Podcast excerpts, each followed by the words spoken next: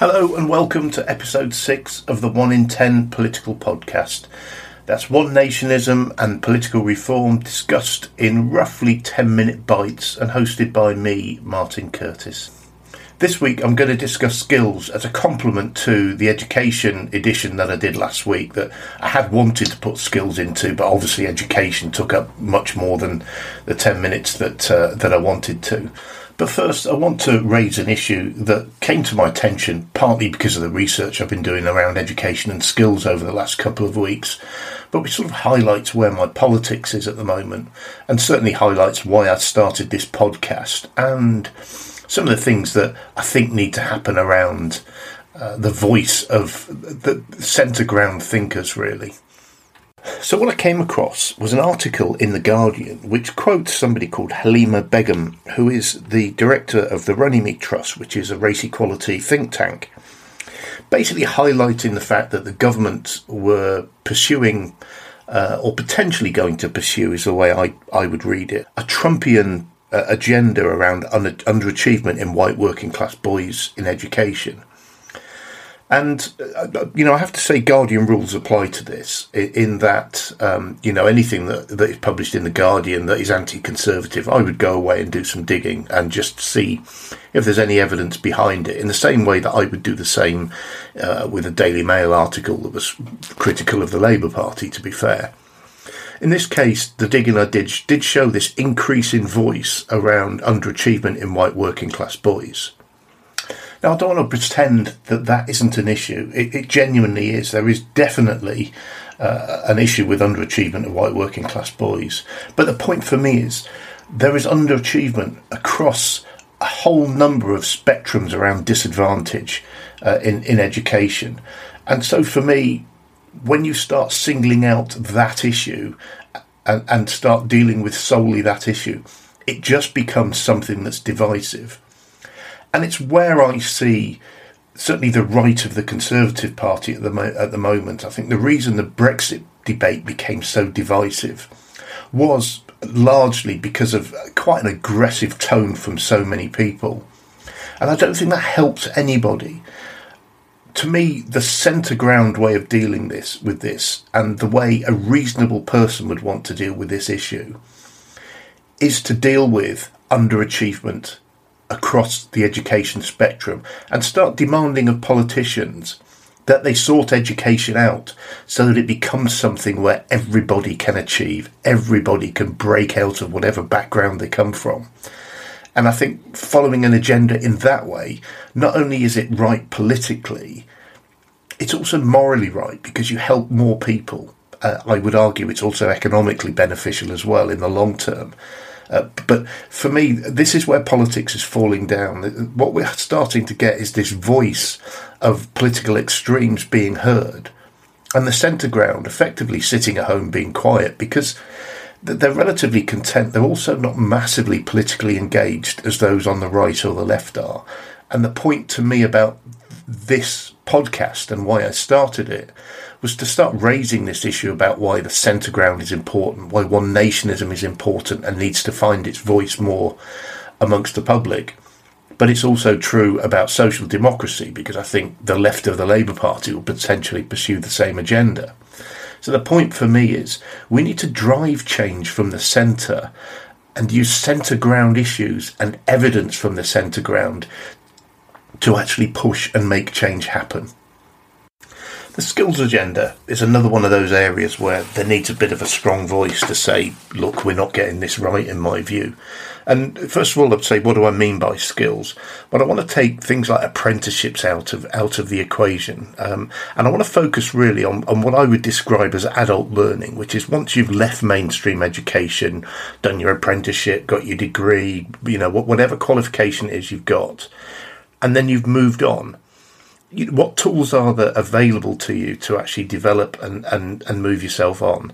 Me, I go back to that time when, when my children were young, so probably about 20 sort of years ago, when I remember, you know, really, really vibrant adult learning happening in my local school, where well, I did I, I did a, a course on, on car repairs as an example.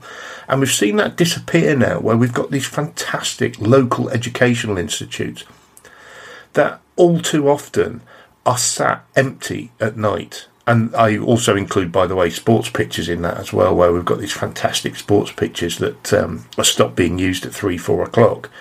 You know, and I think that fits into it as well. Well, there's something missing, and it's important that we recognise there's something missing because actually people are now changing careers more often than ever before. So the, the, figures vary, but they talk about people changing careers in their lifetime, something between five and seven times. And when you think about the age of technology and the fact that we want a dynamic, vibrant economy, that makes a lot of sense. But doesn't it also therefore make sense that we need to start investing in enabling people to learn and to change careers and to develop? It's also true that if we want to create an economy where when when people leave mainstream education, they have a ladder in front of them, a ladder to success, and a belief that they can climb it, we also have to give them the tools, and those tools include the ability for ongoing education. And we need to develop a culture really where people are expecting and wanting to learn all the way through their lives, not to finish school and then have nothing available to them. I spent a lot of years not learning properly, and I, and I then, um, at the end of, um, well, finishing in 2010, I did uh, an open university degree. I thoroughly enjoyed it. Uh, and I completely self funded it, and I have no complaints about that. When I go back and look at it, the cost of that degree, um, as it is now, is something I just couldn't afford. I certainly couldn't have afforded it at that point when I, when I was paying for it. So it bothers me that people are being stopped from doing learning and continuous development at a time when we need people to be able to do it more and more. And you can see the evidence of that in funding, actually. And I don't think this is all about funding, but, but certainly the evidence is there. If you go back to 2003, 2004, where we're supposedly at a peak with, with, with adult learning, the adult learning, adult education budget for the country was 4.1 billion. From the spending review of 2016-17 onwards, that was down to 1.34 billion. So we're basically saying our adult education budget has shrunk by about two thirds. But what, what do I mean by adult education as well? I think it's really important. Part of the issue for this, and I was a portfolio holder trying to make adult education work at you know at some point during my time as a as a councillor, and what we were doing was juggling with a diminishing, diminishing pot. But also, we had an obsession with uh, people taking qualifications. And, you know, there's a point there to a certain extent where, you know, we do have to encourage people to, quali- to, to um, get better qualified. And actually, so Boris Johnson is looking to guarantee some funding for people that are looking to achieve a level three, which is effectively GCSE standard. And, uh, you know, I would, of course, I would support that, and I think any reasonable person would. But we also need to find ways of getting back to this situation where if somebody wants to go to their local college and do a, a, a flower arranging course, that they have the ability to do it. And, and, you know, so it's widened because some people, the last thing they want to do is, is go into school and be taught and to do exams again. But what they might do is go into a school or go to another setting and do something that just develops a little bit of knowledge and interest with them. But it's also a stepping stone, potentially a stepping stone. So we've got an opportunity to do that. We need to really, really rethink how we're doing this and try and literally go backwards to where we were back in those days of 2003 4. We need to also go to a point where people can fund career change and fund personal development that enables career development and career change. Through personal education budgets is, is one example of how we could do it. But certainly we need to stop going backwards in this area and start going forwards. Uh, for two reasons, for the same two reasons it is for everything. It's a spend to save measure, you know, and it's a spend to invest measure. Measure. The more you can enable that, the more you genuinely enable that dynamic economy that we need, but also the more that um, you know as we develop that economy, it starts to pay back through tax revenue, through through whatever means. You know that the better we, more we do to make our economy vibrant, the better it will be in the long term. And adult education is just one of those areas where we desperately need to get it right. You know, I, I just as an example, you know, last year I was looking at, um, I'm trying to learn German at the moment, and I'm self-funding that through um, Rosetta Stone actually, but um, I also looked at whether I could buy and, and do a class somewhere, and I just couldn't find a German class anywhere. And I think that's quite sad. And and it desperately it shows we desperately have an issue here. And again, it's one of those issues where I would say that reasonable people would have an expectation that government will deliver a good, positive adult education agenda. And they just don't.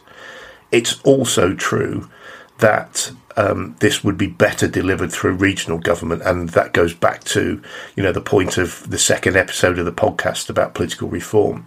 Because the closer to the ground you can make decisions around adult education, the better those decisions will be, and the more relevant they are to a specific locality.